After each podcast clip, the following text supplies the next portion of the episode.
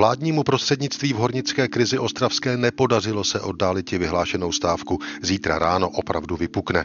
Toto píší Lidové noviny před stolety 5. prosince 1921 ráno, ve chvíli, kdy stávka skutečně začíná.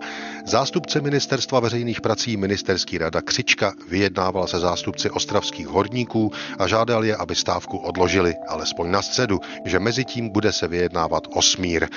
Hornické Ostravsko před stolety nebylo komunistickou baštou ani vzdáleně. Většina lidí tu volila sociální demokracii. V této stávce také v souladu s tím nemělo jít o nějaké revoluční cíle. Šlo o čistě odborářský spor s majiteli dolů o mzdy. V listopadu 1921 také skončila roční platnost kolektivní smlouvy. Majitelé dolů už cítili, že nemají svázané ruce.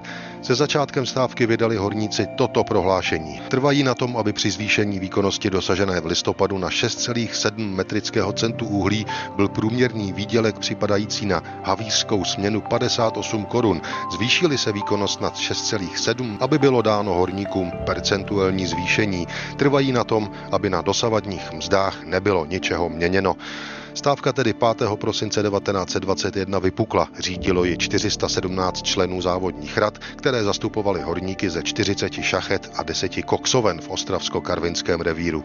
Nakonec se ukázalo, že tato poměrně rozsáhlá stávka na Ostravsku bude trvat pouhý jediný den. 6. prosince 1921 proto na pražském jednání sněmovny pronesl ministr veřejných prací Tučný toto. O půl čtrnácté hodině došla dnes z Ostravy tato odpověď. Jedině po velikém politickém nátlaku, který s podobnou intenzitou nebyl dosud pocitován a vykonává se na naše rozhodnutí vládou a proti němuž se těmito slovy co nejrozhodněji ohrazujeme, prohlašujeme, přestože jsme hluboce přesvědčeni, že jsme ve svém dobrém právu zkracováni a že neposloužíme tomu ani činitelům, kteří potřebují uhlí, ani blahu státu, že souhlasíme s návrhem dělnictva podporovaným tak vládou.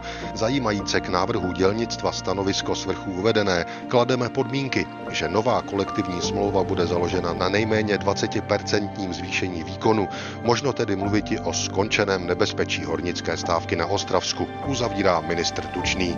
Ve sněmovním stenografickém záznamu pak stojí jen dvě slova. Pochvala, potlesk. thank you